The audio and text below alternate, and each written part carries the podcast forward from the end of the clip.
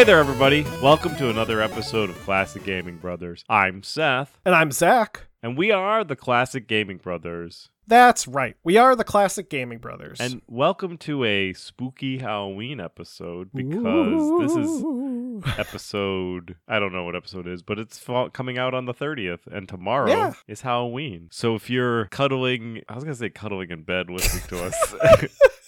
you know, it's a romantic evening. If you Yeah. and your loved one, you cuddle up in bed and Cuddle up in put on bed, those classic gaming brothers. Put on those classic gaming brothers. To be honest, I think the only people that listen to us in bed are the people who need us to fall asleep. Which I'm sure there are people that are like, "What's the most boring podcast around?" it's Classic Gaming Brothers. Zach's falling asleep in the studio. I'm falling asleep right now. Well, today is not a sleepy episode. Today is a scary episode. Yeah.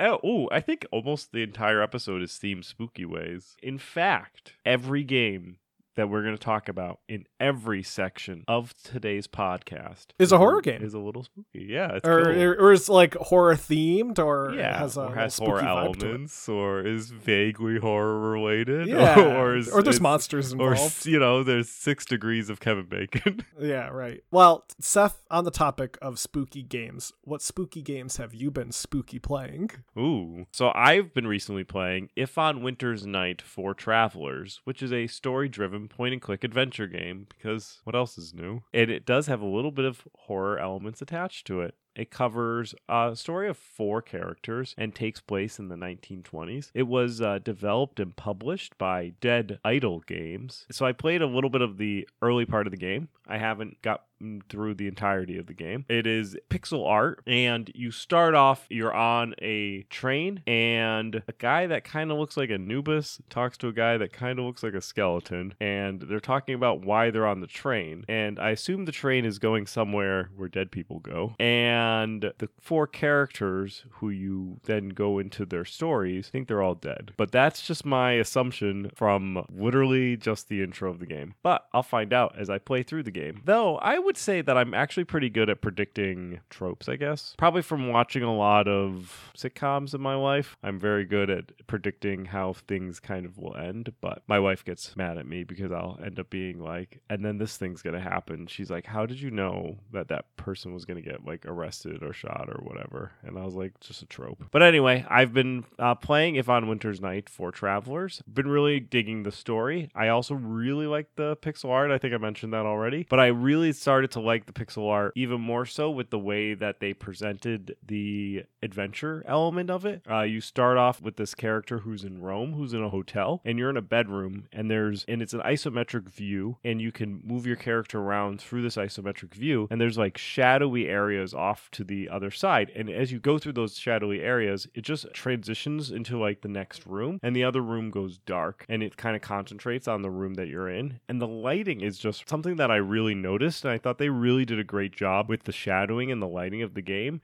and brought forward kind of almost as much realism as you can with pixel art, but did a solid job. I really enjoyed the artwork and is something that really kind of is got me even more like beyond the interesting story, got me like I was like, oh, I actually think I'm gonna continue playing this game. And uh, another f- interesting fact about If on Winter's Night Four Travelers is that it's free. So Ooh. You could just go on Steam and download the full game for free. So if you like adventure games and you want a new adventure game and you don't want to spend any money, go download this game. It's free. So Zach, uh, what have you been playing? Well, Seth, to get myself into the spooky mood, I've been revisiting a game that uh, we've previously talked about and actually streamed a long time ago, and that game is Phasmophobia, which is uh, a game that was released in 2020 by Kinetic Games, and uh, it's a game where you hunt ghosts. They've updated it since. Yes, that's one of the reasons why I was playing, uh, was because they've done some pretty major updates in terms of uh, not just graphics, but also um, some of the gameplay mechanics have been slightly tweaked and they've made some improvements. One of the things they updated, which I think was nice, is in the older versions of the game, the difficulty levels were assigned to the actual places you go. So the smaller houses were often like easy, and then when you get to the bigger places, it's intermediate, and then you get to the even bigger places, it's like hardcore. Um, now you can actually manually adjust the difficulty level for any level. So you could go to like the school, which was considered the hardest level, and set it to easy if you just want to go to the school and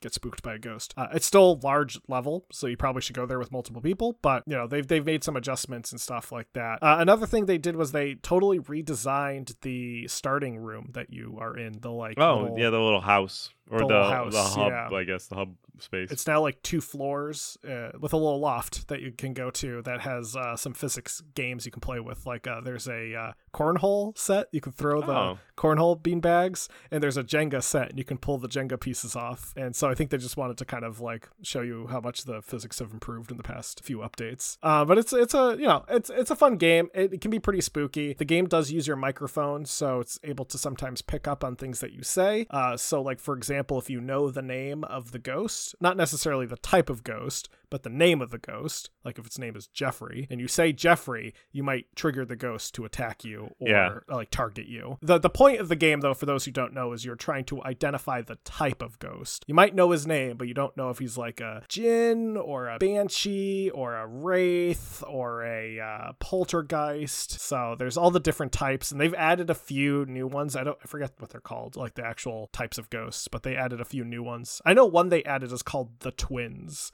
which is uh, a pair of ghosts that will haunt you. They've done some pretty cool things with the the game since uh, I've I we last played it a few years ago. Uh, they've added a few new maps. There's now a campsite that you can go to, and I think they've updated a bunch of the houses and stuff. But uh, it's been pretty fun, Fun. to play. Uh, when I was playing it with some of my friends, we found a Ouija board and we started using it, and then the Ouija board exploded and I died. Uh, and it was not very fun. But my friends were like, "Uh oh, Zach's dead now." But it's okay if you die in the game. People can take a photo of your body and you get all your money back because oh, you get yeah, insurance it's claim. insurance. That's right. yeah. Uh, I was gonna say if you died in the game, you don't die in real life. I hope not. Otherwise, I'm a ghost. Maybe you are. Well, for today's spooky episode, we're going to be talking about a spooky series. And that series, specifically the first game of it, is Splatterhouse. That's a that's a fun game. I love. I I'm a big fan of Splatterhouse. Yeah, why don't you tell us about your memories, Seth? I don't have- really have any memories of Splatterhouse. Oh. So I learned about Splatterhouse recently-ish through my obsessive watching of SNES Drunk on YouTube because his videos are great because they're short and they explain things about games that I generally have not played a lot of because he talks a lot about SNES games and I played a lot of Sega Genesis games. so the games that he covers are generally games that I haven't played unless they had a Sega Genesis port. But he does have a Sega Drunk subgroup where he does Sega games, which Yes. Splatterhouse was primarily on the Sega Genesis. But we didn't own it because there was violence, and we wouldn't own a game called Splatterhouse. Our parents would never let us buy a game called Splatterhouse. So I didn't I didn't have childhood memories of playing Splatterhouse, but I did recently play a bit because I thought the graphics were kind of cool based on the YouTube videos that I watched. It's got a really cool motif. it's kind of a 80s slasher uh, aesthetic to it. And it's a beat 'em up so like oh, you always love beat 'em ups so like you make a 80 slasher as a beat 'em up yeah you're i'm i'm gonna play that game I was also introduced to Splatterhouse through a YouTuber, though the video I watched of Splatterhouse had to have been in like 2008 or 2009 or so, because I used to watch a YouTuber. I still watch him. I watched him specifically back in around the like 2007, 2008, 2009 period when he went by the name of the Happy Video Game Nerd. Uh, and it was a YouTuber named Derek Alexander. And uh, the Happy Video Game Nerd started out as a parody of the Angry Video Game Nerd, and it became its own like series. And specifically, he talked about obscure video games that make him happy, and did a satire of like the angry nerd motif. Uh, but one of the games that he covered was Splatterhouse, um, and he talked about the OG Splatterhouse, and then later did a video on the remake Splatterhouse uh, game. And currently, Derek Alexander is known as Stop Skeletons from Fighting, uh, which is a YouTube uh, channel that he hosts with his partner Grace, and they go over obscure video games. To get into the history of Splatterhouse, uh, Splatterhouse was first released in 1988 by Namco. And I went back a little bit in our notes, and I don't think we talked about Namco before. Or if we have, we've alluded to them. I don't think we've gone into like the history of Namco. For those who might not know, or if we did allude to Namco, I just forgot about it, might not remember, uh, the company got its actual start back in 1955, and it was founded by Masaya Nakamura, who was the son of a shotgun repair business owner. Uh, and Nakamura wanted to work on shipbuilding. But in the 1950s, Japan was going through what was called a post war economy. And that meant shipbuilding was not a venue that you could easily get into. And uh, he opted to go for a different line of work, which was developing amusement machines, which he got the idea from because his father had converted the shotgun repair business into a pop cork gun business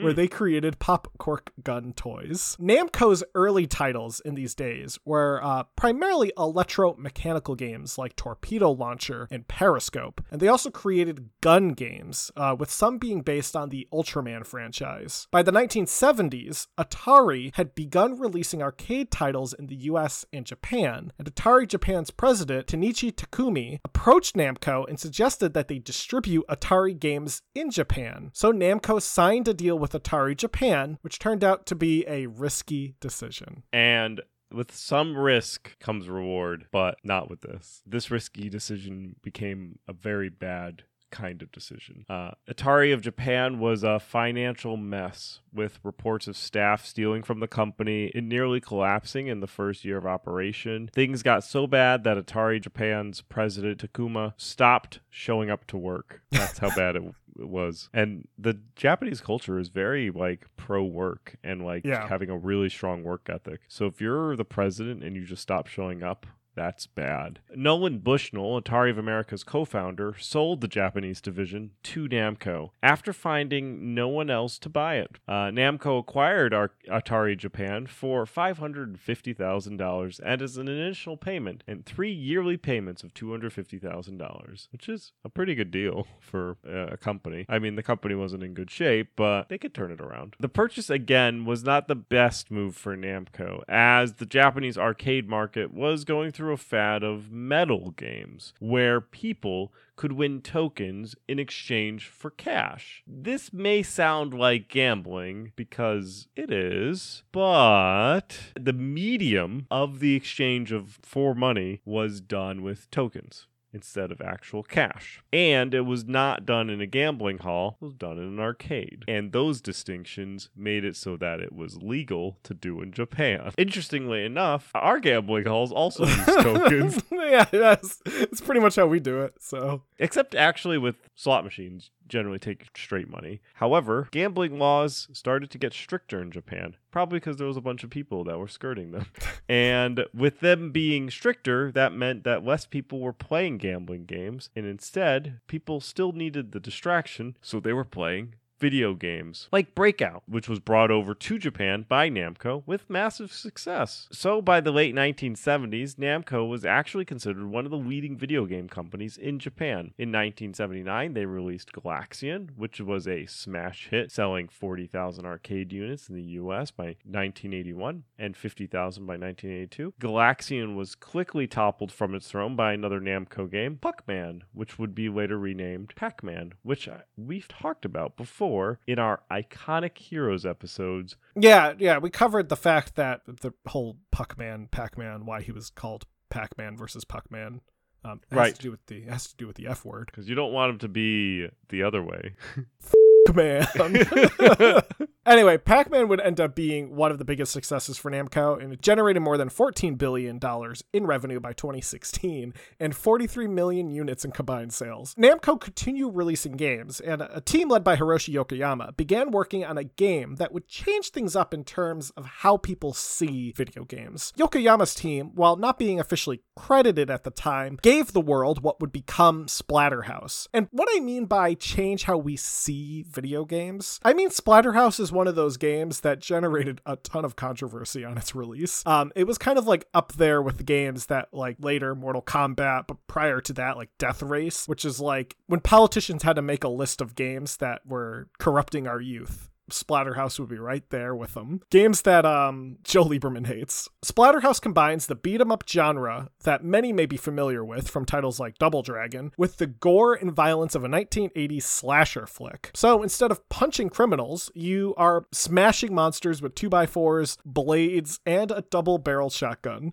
And weapons are always fun in these early beat 'em up games because they were usually pretty unique as a an addition to them. Generally, the the beat 'em up games that that came out in the very late 80s, early 90s, uh, were a lot of fists and punching, not a lot of picking up and hitting things. So Splatterhouse was relatively unique with the addition of the weapons that you could pick up. Now, the game draws influence from a variety of horror movies and horror content. The main character, Rick, looks a lot like a mixture between Jason Voorhees and Michael Myers, wearing what looks like a hockey mask and also wearing a boiler suit. There's also inspiration from movies like Evil Dead 2 and the writings of H.P. Lovecraft. The game is a side scrolling beat 'em up, so you're only able to move in two directions, left and right. Though later, splatterhouses will allow a up and down movement. Yeah, I think the Splatterhouse 3 for the Genesis allows it. But what you lack in control, you gain in attacks. From punches and jumping attacks to the vast variety of weapons available as we discussed. With each smash of your weapon, the monsters will be splattered across the screen or wall in various states of goriness, which that's why you bought the game because it's gore. And really, that's a big selling point. Back then, I think even today sometimes people still buy games because they're violent. And the game's violent was used as a selling point with the TurboGrafx 16 port containing the advisory warning on it. Horrifying theme of this game may be inappropriate for young children and cowards because this was before ESRB, so they could put whatever they wanted. The arcade version, the cabinet of the game, also contained an advisory. It was one of the first arcade cabinets to actually contain an advisory. Uh, and that was a big deal back then. I mean, for many people, they would walk into an arcade and you would see a cabinet, and the only way you would know what was going on in that game was through the artwork, which was often misleading, or through the attract mode. And the attract mode, yeah, would show you what was going on, but I don't know, you, you you're not going to get probably the the full picture of what the game's like. So it was games like Splatterhouse and later Mortal Kombat that really did, I think, draw people in just because of the sheer violence of them. I feel like one of the reasons why violence is important in video games is because it adds to the gameplay of it. So there is a definite satisfaction that comes through with uh, having a beat 'em up game that gives weight to your character's punches and like gives it so that it actually feels like you're connecting with somebody. And certain beat 'em up games do better, like sales wise, because they have a better and more like heavy combat system. And I think people understand what I'm talking about when they when I'm saying like if you don't have like a true like if it doesn't feel like you're connecting with somebody or the sound isn't right you're just it's not going to be as fun as like streets of rage or something like that where the sound is good and splatterhouse had that right splatterhouse had really good sound had really good atmosphere and that violence really played up the gameplay because ultimately the story, as Zach's going to get into in a moment, isn't truly like anything earth shattering. So you're not playing these games for the story. And really, arcade cabinet producers really didn't necessarily, they didn't want to create a story, right? If you created something like with a story that wasn't just gimmicking people into the game, you were uh, maybe wasting time. Like, I guess like what, was Dragon's Lair, which had a story, but like, I'm trying to think of any other arcade games that had like a significant story that weren't just like concentrating on the gameplay. Well, the plot of Splatterhouse uh, follows Rick Taylor and Jennifer Willis, who are a couple and also two parapsychology students. Parapsychology being the study of the paranormal. And they decide to take shelter on a rainy, rainy night in a haunted mansion called the Splatter House. And this haunted mansion is called this because of experiments that were conducted by one Dr. West, a uh, scientist who has quite the reputation and currently is missing. They enter the mansion, and Rick is quickly knocked out and suddenly awakens in a dungeon. Uh, but he doesn't just like wake up in the dungeon, he is resurrected in the dungeon because he died, and he's brought back to life through the use of the Hell Mask, which is an ancient artifact that belongs to Dr. West and he kept it in his dungeon for some reason. The mask is sentient and attaches itself and fuses to Rick, uh, and he gains superhuman strength. And with the mask's approval, begins to go on a rampage, killing anything that's in his path. And Rick does eventually find Jennifer, but as a spoiler, this is a pretty big spoiler. Jennifer has mutated into a fanged monster, and she attacks you and tries to kill you, and you have to kill her. So you kill Jennifer. She turns back to normal, and she thanks you for putting her out of her suffering. And then Rick gets really mad and he just goes and kills every other monster that's there. Finally, he has to destroy the final monster, which is called the Hell Chaos. In the end, Rick is turned back to normal, the mask is destroyed, and he flees the house, which is currently on fire. However, there's kind of like a oh, it's not a post credit scene because there's no credits in an arcade game, but there is kind of like a pre end scene, like a almost like a Marvel stinger, and that is the mask after being destroyed reforms itself, lets out an evil laugh, flies away. And the story continues in Splatterhouse 2 and 3 and all that jazz. Yeah, yeah, the mask finds Rick again, it refuses to him. Splatterhouse, the original, uh, did pretty well when it released. Uh, in Japan, it quickly made its way to being one of the most popular arcade games with the magazine Game Machine, which is a reputable Japanese magazine that we generally use for referencing things because they were around and doing it. They ranked it at number 6 in 19 1988. It also equally scored positive reviews on release in Europe and North America, though it was criticized for a lack of variety in terms of actual gameplay because you walk to the right and you punch things. And the game really does, I, I think even the bosses, you're really beating them the same way that you beat all the mobs, I guess, throughout the game. So there, there is, so that is a criticism that's valid. The PC Engine TurboGrafx 16 port of the game were highly praised for its accurate recreating of the game and were also criticized for being toned down in terms of violence. I believe in the TurboGrafx port, there was green goo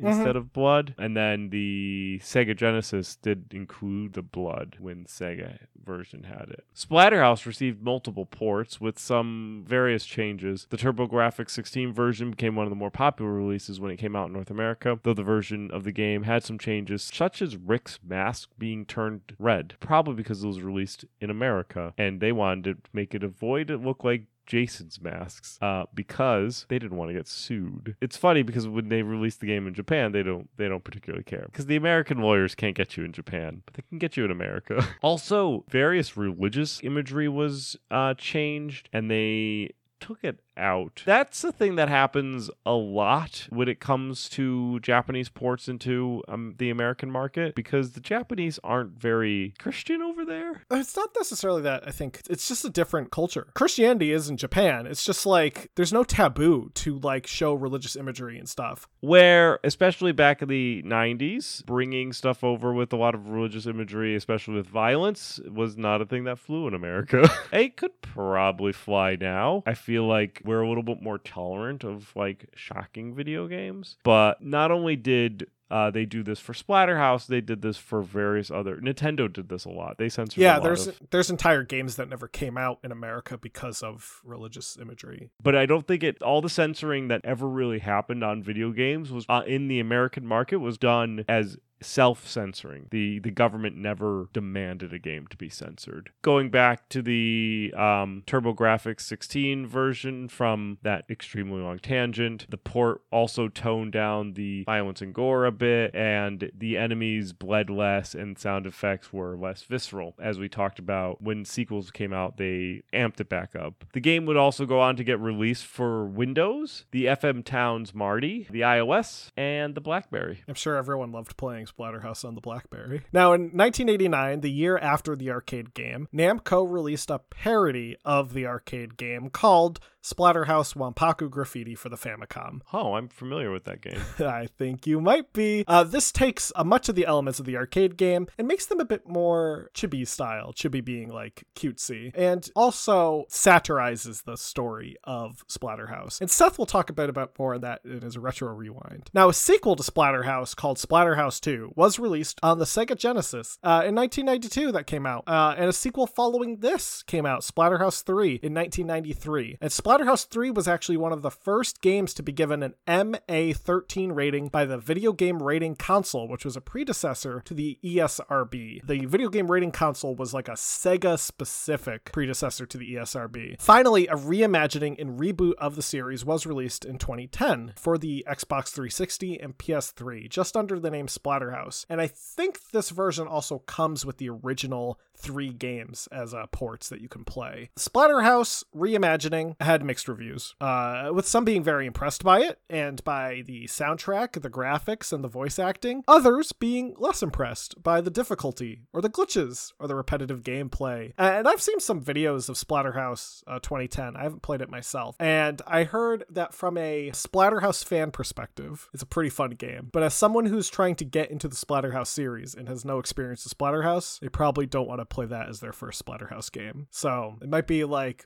a bit down the line if you're getting into the Splatterhouse mood to try out the 360 version, but don't make it your first go. I th- I feel like the um all of the Splatterhouse one, two, and three they all hold up when it comes to gameplay, and it really depends on if you if you're like a completionist like me and want to play one, two, and three in order, or if you just want to play a fun beat 'em up game, then maybe just play three. I f- feel like, especially with games of this era, the linearity, uh, generally the sequels that came out tended to be better because they just had better technology. Though Splatterhouse, I think my favorite part about Splatterhouse is its name. It's a good name. It tells you everything about the game, right? Yeah. Like if I was like, if I was hanging out with some people and I was like, I want to play a game called Splatterhouse, you probably don't need to like guess what that game looks like. yeah, like. like you, you probably already in your head when somebody says Splatterhouse without ever seeing any artwork for the game are already picturing who the main character is. yeah, right. Yeah. like in your head, you're probably like, he looks like this, and it's probably not far from the truth. And uh, with that, that's our Splatterhouse episode. We are now getting to our retro rewind. And Seth, I think it makes most sense for you to come first because uh, you covered a little topic that was very close to this episode. Right, so Zach had me playing Splatterhouse Wampaku Graffiti, which was originally released, as we discussed, in 1989, but only in Japan. It was uh, developed by Now Productions, published by Namco, and it is a side scrolling beat 'em up that involves uh, some jumping, and it was developed for the Famicom, which makes it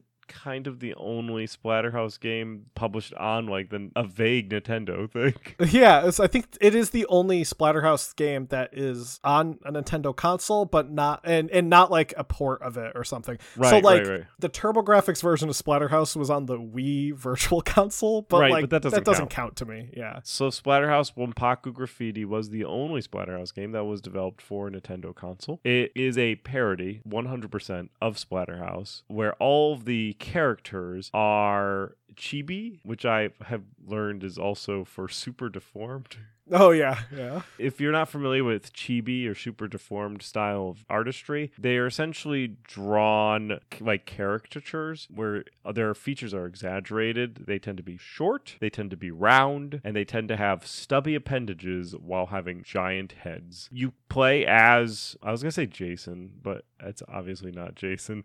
Uh, you play as Rick in the game. It starts off you're in a graveyard and you're hanging out with your lady, and the mask comes, and then you become Rick, and I think the lady gets taken away, and then you have to traverse across this graveyard punching creatures. It's for the Famicom, so there is a directional button and a A button and a B button. One of the buttons punches, and the other button jumps, and has platforming elements. Those platforming elements are you jumping over holes. It's actually pretty fun. I had two moments where I actually uh, laughed, not out loud. Me laughing is unusual for games because I generally don't laugh at games that are trying to be deliberately funny, uh, which Splatterhouse uh, Wampaku Graffiti is definitely trying to be funny. The first boss of the game is a vampire, and they actually dance to Thriller in a wonderful 8 bit little uh, jingle. Uh, and they dance with four different creatures of the Black Lagoon, or at least creatures that look like the creature of the Black Lagoon.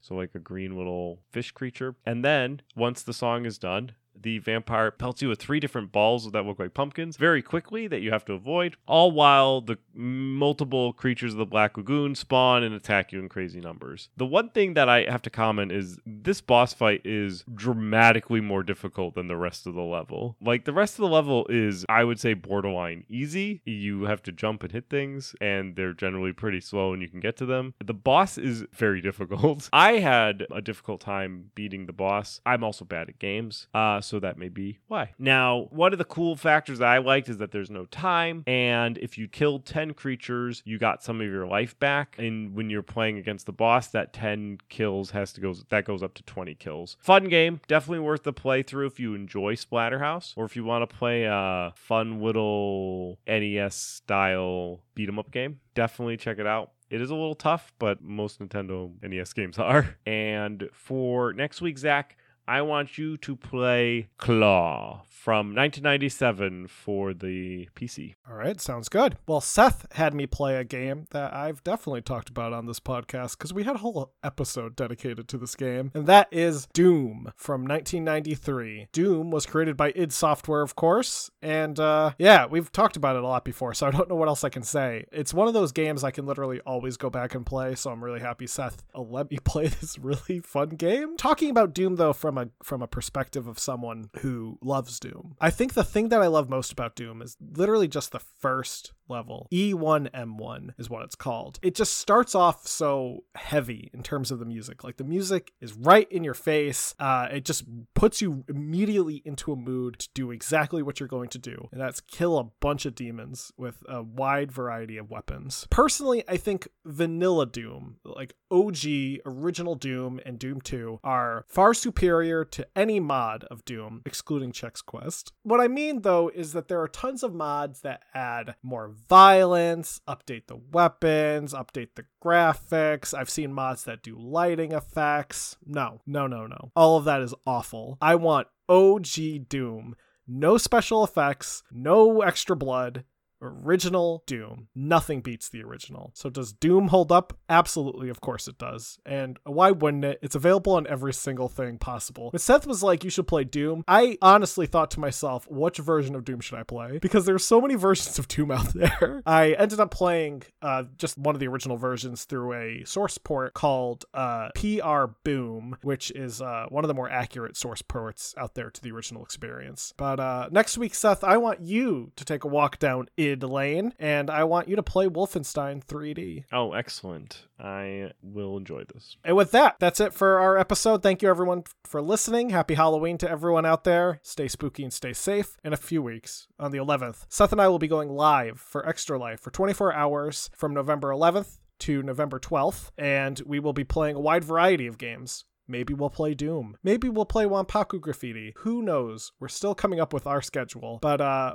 keep an eye out on all of our social media channels. And by doing that, you can visit Facebook, Instagram, Twitch, or Twitter. Facebook, Instagram, and Twitch are Classic Gaming Brothers. Twitter is CG Brothers Pod. Be sure to also go to our website. You can listen to our podcast there and let your friends know that they can listen to us anywhere that podcasts are available. And with that, that's it. Do you have anything to add? Don't play games like my brother. And don't play games like my brother. I've been Seth. And I have been Zach. We've been the Classic Gaming Brothers. That's,